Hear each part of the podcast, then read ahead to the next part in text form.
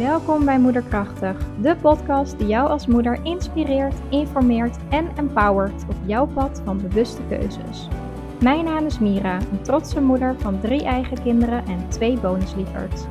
In deze inspirerende podcast ontdekken we samen natuurlijk ouderschap, bewuste keuzes en duurzaamheid. Van zwangerschap en opvoeding tot zelfontwikkeling en selfcare. Of je nu een aanstaande moeder bent die zich voorbereidt of een doorgewinterde moeder die nieuwe inspiratie zoekt, je bent hier aan het juiste adres. De allereerste podcast van Moederkrachtig. Wat leuk dat je luistert. Deze allereerste aflevering ga ik het hebben over borstvoeding. En waarom ik daarvoor kies als eerste aflevering is omdat ik voor de derde keer zo'n borstvoedingsreis mag meemaken op dit moment. Ik heb momenteel een kleintje van 3,5 maand. En mijn oudere dochter van inmiddels 6 en mijn zoontje van bijna 4 heb ik ook borst gevoed. en ik dacht, nou, de eerste aflevering die ik ga maken, die ga ik over borstvoeding doen. Omdat ik er gewoon zo ontzettend enthousiast over ben. Maar ook zeker de uitdagingen ken. En ik van mening ben dat borstvoeding nog zoveel meer genormaliseerd mag worden in onze maatschappij. En veel aanstaande moeder onvoldoende informatie heeft over voordelen van borstvoeding, maar ook op het moment dat je ergens tegenaan loopt, wat je kunt doen om ervoor te zorgen dat het alsnog een succesvol borstvoedingsavontuur wordt. Naast dat het voeding is en hydratatie voor een baby, biedt het ook troost. In veel gevallen zijn kindjes aan de borst vrij makkelijk te troosten. En dat vind ik echt wel een groot voordeel. Op het moment dat een van mijn kindjes gewoon echt heel verdrietig was, um, op latere leeftijd, als nou ja, op latere leeftijd, dan bedoel ik als ze al een paar maanden zijn en ze hebben ergens pijn of ongemak. kindje lijkt ontroostbaar. Je legt je kindje aan de borst aan en 9 van de 10 keer krijg je een kindje daarmee gekalmeerd. Het is ook heel erg goed voor de hechting. Veel huid op huid contact. Knuffelt je kindje. Dus het is niet alleen goed voor de baby, maar ook voor jezelf. En de band die jullie onderling met elkaar opbouwen. Voordelen voor de baby zijn echt immens. Ik ga het in deze aflevering alleen hebben over borstvoeding en niet over kunstvoeding, omdat borstvoeding nog steeds wordt gezien als de allerbeste voeding voor een baby. Wat ik ook niet gek vind, want ons lichaam is ervoor gemaakt. Borsten zijn in de afgelopen jaren, nou, decennia, nogal geseksualiseerd. Maar in de natuur is een vrouwenborst ervoor gemaakt om een baby te voeden. Tijdens de zwangerschap maak je je melkklieren aan, zal je melkproductie ook langzaam gaan worden aangezet. En je kunt in de laatste paar weken ook al colostrum gaan lekken. Iets wat allemaal normaal is. En die normalisatie die mag echt vele malen groter worden. Ook om overal te kunnen voeden. En dat je het niet meer hoeft te vragen. Je niet beschaamd hoeft te voelen. Niet uh, ongemakkelijk hoeft te voelen. Het is rijk aan voedingsstoffen. Het bevat de juiste verdeling van voedingsstoffen. Moedermelk is ongeveer 88% water, ongeveer 7% koolhydraten, 4% vetten, 2% eiwitten en bevat daarnaast natuurlijk nog micronutriënten en vitamines en, en mineralen. Maar de samenstelling van de moedermelk die verandert. Die verandert per kind, die kan zelfs per dag veranderen, die verandert ook zelfs per uur. Qua hormonen die er in moedermelk zitten, zitten er overdag weer andere hormonen in dan s'nachts. Dat zorgt er ook voor dat een, een babytje aan de borst gemakkelijker in een dag-nachtritme komt. Um, de moedermelk die een kindje s'avonds of s'nachts krijgt, bevat in verhouding meer melatonine dan moedermelk die ochtends of overdag wordt gegeven. Dus op die manier helpt het ook je kindje om sneller in een natuurlijk ritme te komen. Wat moedermelk verder zo uniek maakt, is dat het antistoffen bevat. Mocht jouw kindje ziek zijn mocht jij zelf ziek zijn, dan komen de antistoffen in de moedermelk. En juist bij ziekte van de baby komen de antistoffen die je baby nodig heeft bij het kindje terecht. Dus je zult ook zien dat een borstgevoede baby sneller herstelt van ziekte dan een kindje die dat kunstvoeding krijgt. Het versterkt bovendien het immuunsysteem. Het helpt bij het opbouwen daarvan. En het kan helpen bij het voorkomen van allergieën en astma. En Baby's die de eerste zes maanden uitsluitend borstvoeding krijgen, hebben minder kans op diarree en misselijkheid, op maag-darmproblemen en op verkoudheid en griep.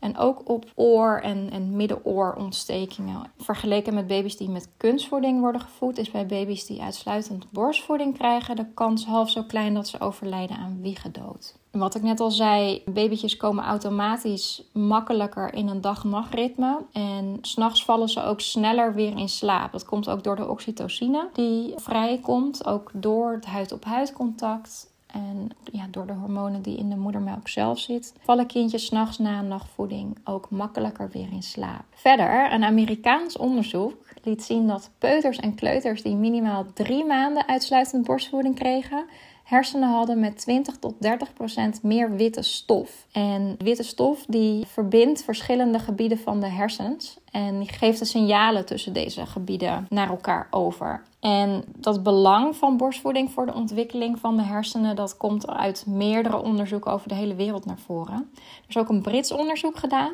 En daaruit bleek dat 16-jarigen die als baby zes maanden of langer borstvoeding kregen, een grotere kans hadden om hogere cijfers te halen voor een schoolexamen.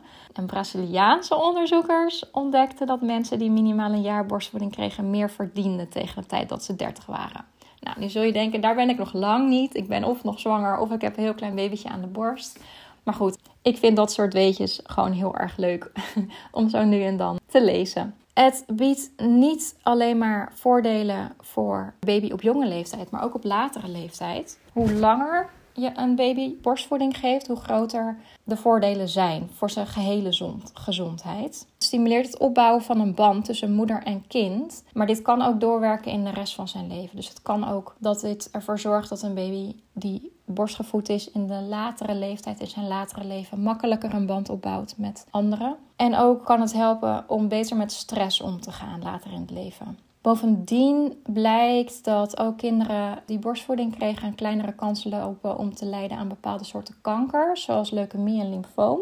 En een grotere kans lijken te hebben op een beter gezichtsvermogen, rechtere tanden en ook op het voorkomen van overgewicht als, als volwassene of diabetes type 1 of 2. Dus dat zijn nogal wat voordelen, zou je zo zeggen. Niet alleen de baby heeft voordelen van borstvoeding, ook voor de moeder zijn er ontelbaar veel voordelen. Er komt oxytocine vrij. Dat komt dus niet alleen bij de baby, maar dat zit ook in het lijf van de moeder bij het geven van borstvoeding. En oxytocine is een antidepressiehormoon. Dus het heeft een gunstige uitwerking op het voorkomen van postnatale depressie. Volgens één onderzoek hadden moeders met hogere concentratie van ja, oxytocine minder last van angst- en depressiesymptomen. En het helpt, zolang je borstvoeding geeft, die verhoogde oxytocine aanmaakt om je kalm te voelen, stress te verminderen, je bloeddruk te verlagen en zelfs je pijngrens te verhogen. En hoe langer je borstvoeding geeft, geldt dus zowel voor de baby als voor de moeder, hoe meer gezondheidsvoordelen je dit oplevert. Het verlaagt het levenslange risico van hartaandoeningen en diabetes type 2, ook voor de moeder dus. En iedere maand dat je borstvoeding geeft, verlaagt het ook je kans op een aantal soorten kanker, waaronder borstkanker, eierstokkanker en baarmoederkanker. Deze gezondheidsvoordelen, zowel voor moeder als voor baby, zijn bewezen. Dus het is niet een verhaaltje om ervoor te zorgen dat meer moeders borstvoeding gaan geven. Het is onderzocht en het is bewezen. Als we het gaan hebben over het praktische gemak, vind ik dat ook echt een voordeel. Je borsten heb je altijd bij je. Zit je in de auto, je kind opeens dorst, je stopt langs de weg, je kan je kindje voeden en je kan weer verder gaan rijden. Ben je aan het wandelen? Ik was afgelopen weekend eh, met mijn vriend en mijn babytje een weekendje weg. En ik wilde nog even snel iets in de winkel halen. Mijn babytje zat in een draagzak. En die werd in de winkel wakker terwijl ik mijn handen vol had met, met spullen, met kledinghangers. Ik moest eigenlijk nog meer pakken. Ik dacht, ja, oké, wat doe ik nu? Hij heeft honger. Ik laat de draagzak wat zakken. Ik trek mijn shirtje omhoog, klip mijn BH los. Ik leg mijn babytje aan de borst en hij zit in de draagzak. Ik heb mijn handen nog steeds vrij. Hij is tevreden, hij is aan het drinken. Ik hoef niet hals over kop de winkel uit. Ik hoef niet alles maar te stoppen waar ik mee bezig ben. En daarna viel hij ook gewoon weer in slaap. Kon ik mijn shirtje weer recht trekken, mijn draagzak weer omhoog trekken. En ging ik gewoon weer verder met waar ik bezig was. Ik vind dat heel erg handig. In het begin zul je nog wel merken, zeker met een eerste borstvoeding, dat je je een beetje gaat afstemmen op, ja, kan ik nu wel wandelen? Want lang geleden is het dat mijn kindje heeft gedronken. Of is het handig als ik nu ga? Of moet ik even een half uur wachten? Of, nou ja, noem maar op. Maar eigenlijk, je merkt, daar raak je met de maanden wel in vertrouwd. En zeker met een tweede of een derde. Het maakt niet zoveel uit, want je kan op ieder willekeurig moment kun je je baby aanleggen en je gaat gewoon weer verder waar je mee bezig was. Je hebt geen, geen poedertjes nodig, je hebt geen fles mee. Je hoeft niet gekookt water in een thermoskan bij je te hebben met een fles koud water om het tot de juiste temperatuur te krijgen. Als jij in de wachtkamer ergens zit, kan je je kindje aanleggen. Als je dus in een winkel staat, nou, in de draagzak was dit dus ideaal. Niemand heeft er last van. Ik heb mijn handen vrij. Zit je op een terrasje? Ik het letterlijk overal. Enerzijds omdat ik denk, mijn kindje heeft dorst. En als wij dorst hebben, willen wij ook iets drinken. Dus het maakt niet uit waar ik ben. Ik ga mijn kindje voeden. Ik ga mijn kindje niet van voeding onthouden. Anderzijds ook omdat ik het zelf zo normaal vind en ook dus vind dat het meer genormaliseerd mag worden, dat ik het bewust ook overal doe. En als ik merk of als ik me ergens niet helemaal op mijn gemak voel op een plek of in een situatie, dan vraag ik het van heb je er een probleem mee als ik even mijn kindje ga voeden? En alleen al door die vraag te stellen, merk je dat heel veel mensen dan eigenlijk positiever reageren. Oh nee hoor, ga je gang. Dus je doorbreekt ook een beetje een spanningsboog die je misschien zelf voelt of die je denkt bij een ander te voelen. Ik heb nog nooit, echt nog nooit in al die jaren een negatieve opmerking gehad. Of dat iemand mij heeft gevraagd te stoppen of ergens anders te gaan zitten of mezelf te bedekken. Ik ga niet in een volledig blote borst in een restaurant zitten.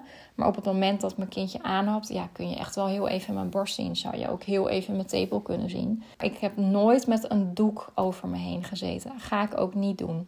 Nou goed, dat wat betreft het praktische gemak voor zowel baby als moeder. Er is nog een verschil tussen voeden op verzoek en voeden op de klok. Vooral met kunstvoeding zie je dat er heel veel op de klok wordt gevoed. Maar met, ook met borstvoeding is dat een mogelijkheid. En wat ze daarmee bedoelen is dat ze zeggen: Nou, ik ga op vaste tijden ga ik mijn kindje voeden. Dus in het begin bijvoorbeeld om de twee uur. En dat je na een paar weken zegt: Nou, elke drie uur. En op verzoek is dat je voedt op het moment dat het kindje, het babytje erom vraagt. Dat kan dus de ene keer na een uur zijn. Dat kan de andere keer na drie uur zijn. Anderhalf uur, twee uur, tweeënhalf uur. In het begin lijkt het alsof je alleen maar aan het voeden bent. Dat kan je heel onzeker maken, zeker wanneer het je eerste baby is. Maar als je erover nadenkt, wij drinken ook niet strikt op de klok. Wij eten ook niet stipt op de klok. Met name drinken niet. Je gaat ook niet zeggen, nou het is 9 uur. Ik heb nu een glaasje water. Om 12 uur mag ik pas weer het volgende glaasje water of het volgende kopje thee. De temperatuur verschilt per dag, waardoor een kindje meer behoefte kan hebben. Een kindje kan een ontwikkelingssprong meemaken, waardoor het meer behoefte heeft. Hij kan gewoon even niet zo lekker in zijn vel zitten. Hij kan, er kan een tandje aankomen. Hij kan ziek worden of ziek zijn. Die behoefte verschilt gewoon per dag. Dus dat voeden op verzoek is eigenlijk ook iets heel natuurlijks go with the flow zou ik zeggen. En hoe meer jij op de tijd gaat letten, hoe meer je naar de klok gaat kijken, hoe meer spanning het je geeft. En hoe meer je er ook op gaat anticiperen. En oh, ik kan nu niet weg of oh, ik moet nog een uur wachten. Want straks moet mijn kindje drinken.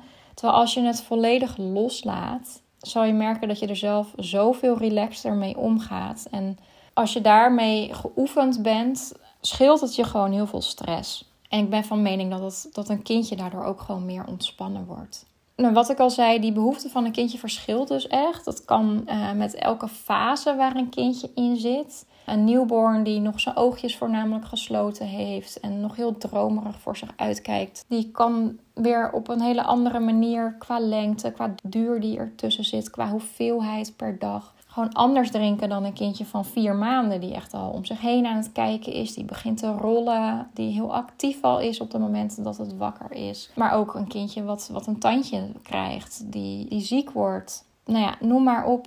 Het verschilt heel erg en ga daar gewoon in mee. Er zijn ook wat uitdagingen. Borstvoeding is niet altijd fijn. En zeker in het begin, het opstarten kan heel erg pittig zijn. Er zijn vrouwen daar hapt de baby aan. Het gaat in één keer goed. Kindje drinkt goed. Productie komt goed op gang. Moeder heeft geen klachten. Het gaat gewoon als een trein. Maar ik ken ook heel veel vrouwen, inclusief ikzelf, bij wie dat niet vanzelf ging. Waar het niet meteen als een trein ging. Je kunt last krijgen van kloven. Dat zijn ja, wondjes eigenlijk op je tepel die ontzettend pijnlijk zijn. Dat voelt ja, als, als scheermesjes in je tepel op het moment dat je kindje dan drinkt. Die kloven die kunnen ook open gaan, die kunnen gaan bloeden. Komt er ook een klein beetje bloed ook in de maag van je kindje. Kan een kindje ook weer meer gaan spugen. Klinkt erger dan het is, maar het zijn natuurlijk maar hele kleine hoeveelheden. Nou, de stuwing die je soms kan hebben, met name in het begin, met name in de kraamweek, kan ontzettend pijnlijk zijn. Je kunt ook spruw ontwikkelen, dat is een, een, een schimmelinfectie aan de tepel. En wat ook nog wel onderbelicht wordt, wat ik zelf helaas drie keer heb meegemaakt, is dat een kindje niet goed aan kan happen. Dus een kindje hapt wel aan, het drinkt ook aan de borst. Je hoort de melk ook stromen, je hoort een kindje ook, ook slikken. Maar je hebt het gevoel dat het kindje niet goed vacuüm kan houden. En dat hoor je doordat het hele tijd klakt met zijn tong. Dus je hoort de een, een klakgeluid hoor je bij de baby. Hij schiet de hele tijd een soort van eventjes van de borst, een milliseconde van de borst en gaat dan weer verder drinken. Kan ontzettend pijnlijk zijn voor je tepels. Daar krijg je ook kloven van. Ik zelf heb nu dus drie keer meegemaakt dat dat kwam doordat de tongriem van het babytje te strak stond. En de tong moet eigenlijk tot het achterste gedeelte van de tong, dus waar het eigenlijk overgaat in je keel, moet het eigenlijk heel flexibel zijn. De tong ligt vooraan, ligt los. Op een gegeven moment zit het vast aan de onderkant van de, van de mond. En wat er aan de hand is met een te strak tongriempje, is dat het bandje, wat eigenlijk jouw tong vasthoudt aan de onderkant, dat het te weinig ruimte heeft. Of dat het te ver naar voren is aangehecht aan de onderkant.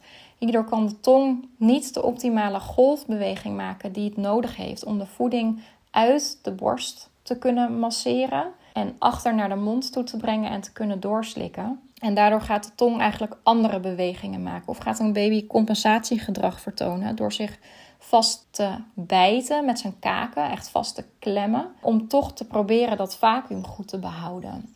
En wat je ook ziet is dat een te strakke tongriem vaak gepaard gaat met een te strakke lipband. En de lipband zit aan de bovenkant, achter je, uh, achter je bovenlip. Daar zit ook een bandje. En als dat bandje heel erg strak staat en heel ver doorloopt naar, naar de onderkant van de kaak, zie je echt dat er een bandje loopt. En de lip kan dan niet mooi omkrullen. Die kan dan niet mooi naar boven richting de neus krullen. Dus de de aanhap van de baby wordt daarmee eigenlijk ook kleiner, omdat het lipje strak staat op het moment dat de baby de mond wijd open doet en de, en de borst goed wil vasthouden. Vaak gaat dat dus gepaard met een te strakke tongriem. Dan zie je dat die lipband ook te strak staat. Dat kan worden gediagnosticeerd door een gecertificeerd lactatiekundige. Die kan je vinden op internet. Ik zal ook een link hieronder zetten met waar je een gecertificeerde lactatiekundige kunt vinden. Maar zelfs bij lactatiekundigen wordt het niet altijd direct gezien. Er zit een gespecialiseerde kliniek in Groningen, de Tongriemkliniek. Zij, de oprichter van die kliniek, is ermee begonnen in Nederland. Heeft inmiddels ook meerdere tandartsen en andere professionals opgeleid. Ik heb bij beide van mijn drie, of bij beide, bij alle drie mijn kinderen heb ik het door haar laten doen omdat ik bij de eerste en bij de tweede helaas geen goede ervaringen had. De eerste keer dat ik het liet doen op een andere plek. Het is een nare ingreep. Het gaat heel snel. Dat wel. Het is binnen een paar seconden gedaan. Wat ze doen is dat ze het tongriempje en het lipbandje, dat ze daar een deel van weglaseren. En door die laser is het ook meteen dichtgebrand. Het is echt letterlijk binnen 3-4 seconden is het klaar. Maar het heeft natuurlijk wel een impact op een kindje. Hoe klein ook. Kindje heeft daarna vrij snel geen last van. Kan een dag, hooguit twee dagen, wat, wat hangerig zijn, wat humeurig zijn. Ik merkte vooral bij mijn laatste, bij mijn huidige babytje, dat het echt een week duurde voordat hij weer helemaal ontspannen was als ik met mijn, met mijn handen, met mijn vingers in zijn gezichtje kwam. Dus ik heb heel bewust, heb ik hem de week na de ingreep steeds heel zachtjes een beetje gemasseerd op zijn voorhoofdje zijn neusje aangeraakt en zijn wangetjes en zijn kinnetje en zijn lipjes. Om hem weer vertrouwd te laten worden en ontspannen te laten zijn op het moment dat zijn gezicht wordt aangeraakt.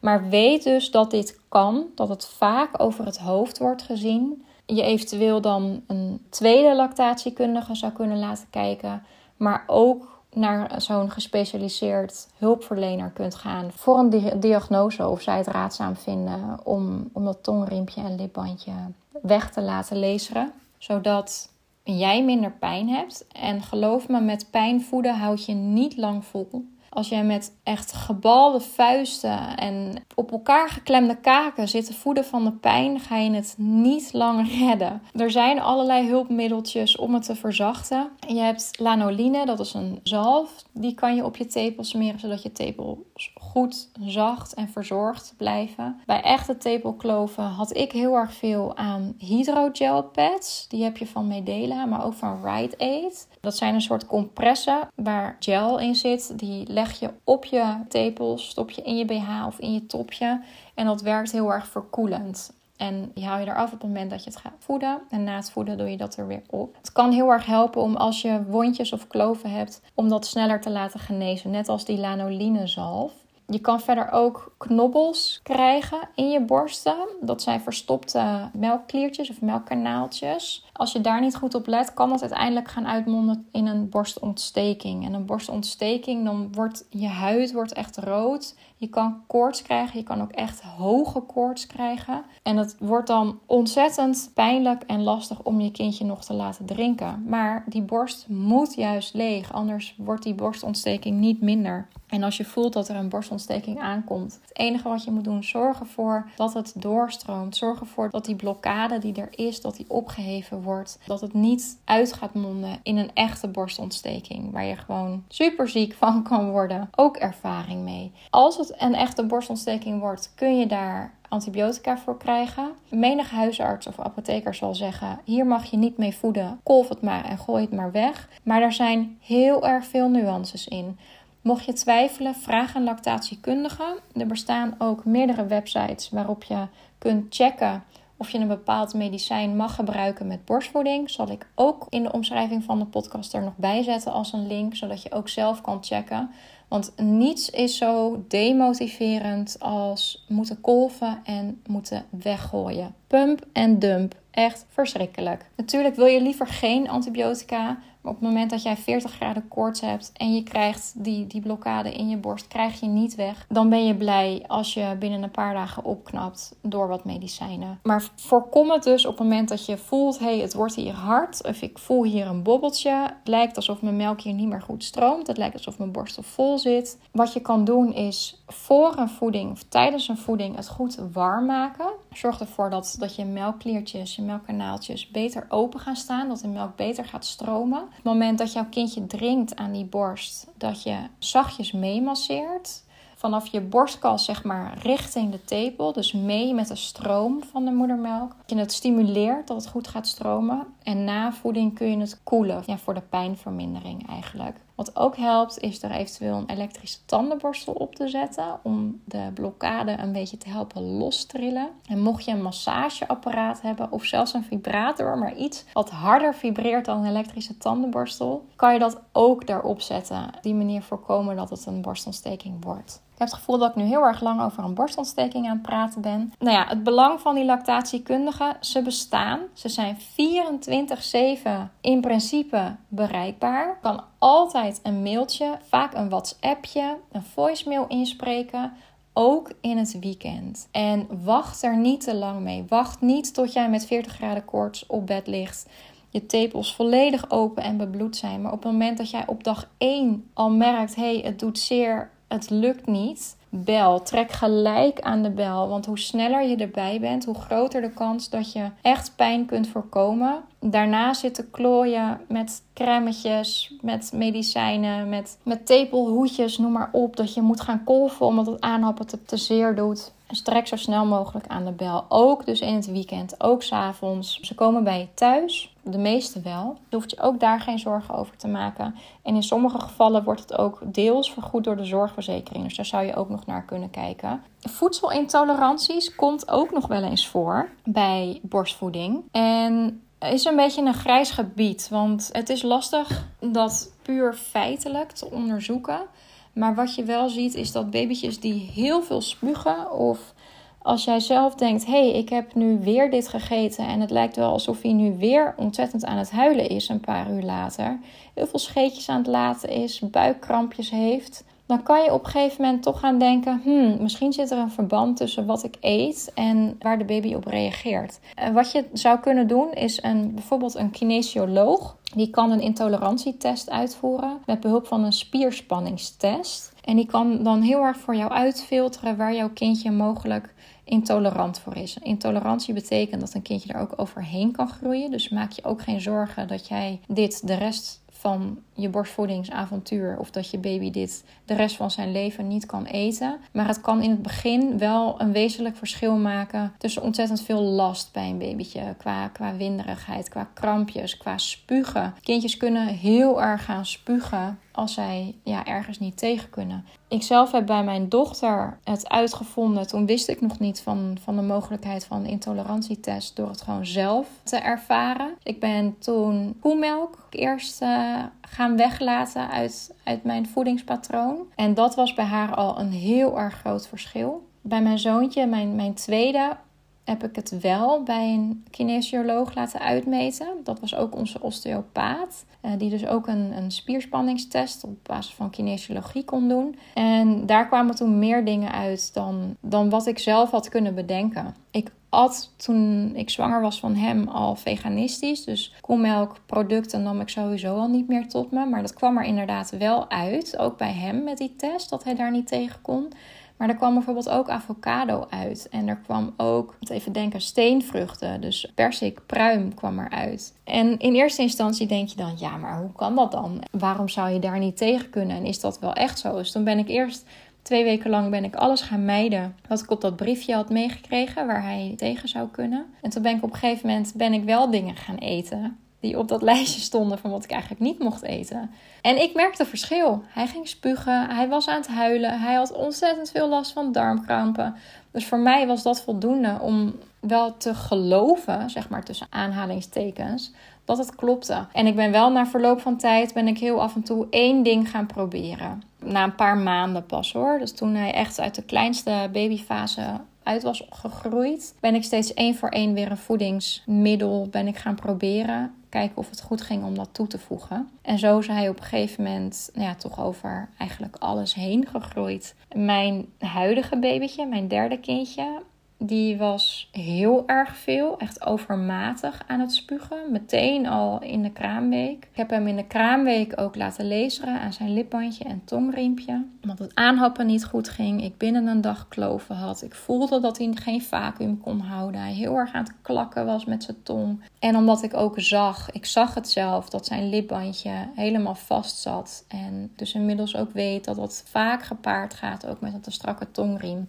En dat bleek inderdaad ook zo te zijn. Hij is toen ook gelezen voor het spugen. Ontzettend veel windjes. Ook al in de kraamweek begon hij al mee. Ben ik toen weer naar de kinesioloog geweest. Die heeft ook weer een voedselintolerantietest gedaan. En daar kwam onder andere banaan en sinaasappel uit. Zoals ik al zei, ik eet veganistisch. Mijn ontbijt bestond uit een smoothie waar al drie bananen doorheen gingen. Ik dronk tussen de middag heel vaak sinaasappelsap. Dus ik dacht, oh ja, vind je het gek dat hij zoveel spuugt als hij daar niet tegen kan. Maar ook bijvoorbeeld knoflook kwam eruit. En ik zelf, oh en tomaat kwam er ook uit. En ik zelf kon tijdens de zwangerschap van hem absoluut niet tegen knoflook. En ook niet tegen tomaat. Ik werd daar heel erg misselijk van. En van knoflook kreeg ik ontzettende krampen. Dus ik zat er geen seconde aan te twijfelen, zeg maar. Het was zo typerend voor ook hoe ik de zwangerschap met hem had beleefd qua voeding. Dus met hem heb ik nu ook een lijstje van voedingsmiddelen uh, die ik vermijd. En hij is nu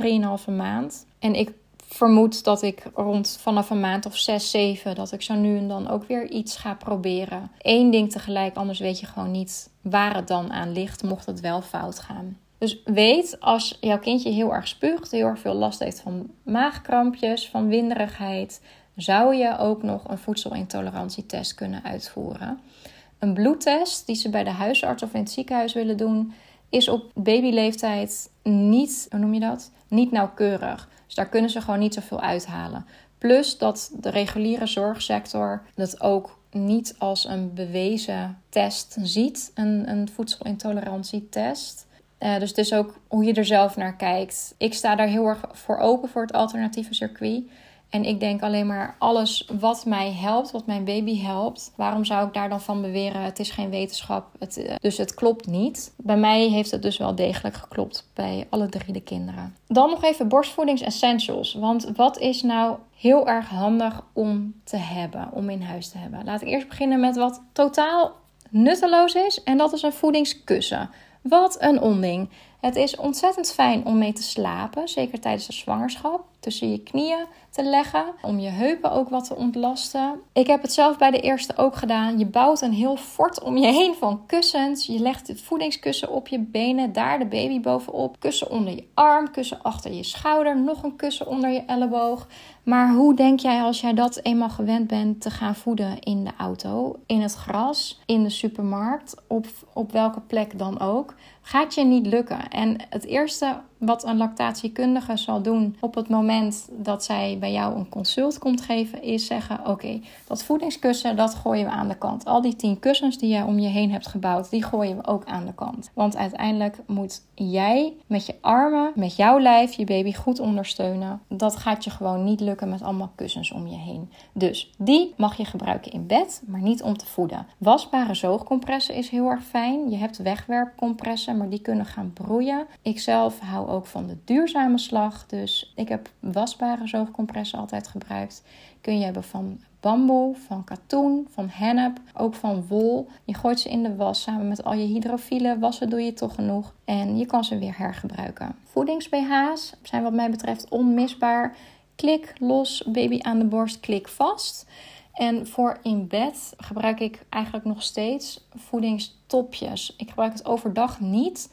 Daar leer je echt wel je weg te vinden met normale kleding. Ik heb dus ook eigenlijk nooit speciale borstvoedingskleding gekocht. Ik vind het heel erg schaars aan aanbod en vaak ook echt spuuglelijk.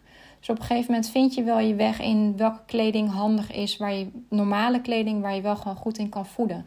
Maar een voedingstopje, dus waar zo'n soort ingenaaid extra laagje zit, wel met clipjes. Dat vind ik wel heel erg handig voor in bed. Ik hou er niet van om met een voedings-BH te slapen. Maar zo'n topje, daar kan je wel je zoogcompressen in doen. Zeker de eerste paar weken, de eerste paar maanden kun je gewoon nog best wel lekken. Op het moment dat jij met je ene borst voedt, dat je andere borst gaat lekken. En in zo'n topje blijven je voedingscompressen goed op hun plek zitten. op een gegeven moment zul je ook merken dat je die zoogcompressen niet meer nodig hebt. En dat alleen al door de druk van het shirt tegen je tepel aan, dat je niet meer zult lekken. Een elektrische kolf of handkolf kan handig zijn voor in het begin om de productie te stimuleren. Vaak kun je die ook wel lenen of huren via je kraamzorg. En ja, op den duur weer willen gaan werken. Sowieso handig om er één te hebben, om ermee te oefenen. Om ook met flesjes te kunnen oefenen. En ook voor tijdens je werk om te kunnen gaan kolven. Of ook mocht je overproductie hebben, maar daar zou ik me dan nog even verder in verdiepen. Of even contact met een lactatiekundige over opnemen. Kun je eenmalig je borsten helemaal leeg kolven. Dat noem je reset zodat je je borsten reset. En dat daarna je productie eigenlijk weer rustiger weer opnieuw begint. Ik heb het al gehad over tepelzalf, dat is lanoline. En de hydrogel pads, voor als je tepelkloven hebt. Bijvoorbeeld van Rite Aid of Medela. Ik wil eigenlijk hiermee het informatieve deel over borstvoeding gaan afsluiten. Ik zou er nog uren over kunnen vertellen. Ik vind het een ontzettend boeiend onderwerp. Super mooi hoe moeder natuur dit regelt. Hoe je als moeder met je kindje zo op elkaar ingespeeld raakt en hoe het je band versterkt. Ja, gewoon hoe praktisch het ook is. En onthoud, het is een unieke reis voor iedere moeder, voor ieder kindje. Dus ook bij een tweede of bij een derde kan het weer echt anders zijn. Het kan ontzettend uitdagend zijn, maar het is ook een prachtige ervaring vol liefde en verbinding. Het is normaal om vragen te hebben en om hulp te zoeken. Dus trek aan de bel bij een lactatiekundige, zeker in het begin. Zij kan waardevol advies en ondersteuning bieden, zelfs in het weekend of s avonds. Het is een ontzettend krachtige en natuurlijke manier om je baby te voeden en te koesteren. Het is wel een reis vol met ups en downs, maar onthoud ook, je bent niet alleen. Er zijn gemeenschappen en ondersteuningsgroepen waar je terecht kunt voor advies, ervaringen kunt delen en waar je aangemoedigd kan worden. Op Facebook, op Instagram, op websites. Je bent een geweldige moeder en je doet het fantastisch. Dus aanstaande moeder, ik wil je op een positieve manier een hart onder de riem steken. Geloof in jezelf en in het vermogen van je baby om je baby te voeden. Vertrouw op je instincten En weet dat je de beste keuze maakt voor je baby. Jouw gezondheid en jouw mentale gezondheid is ook van belang. Dus cijfer jezelf niet volledig weg. Schakel hulp in als het even niet goed lijkt te gaan. Of als je denkt, ik hou dit niet langer vol. Laat je niet ontmoedigen door de obstakels. Want echt,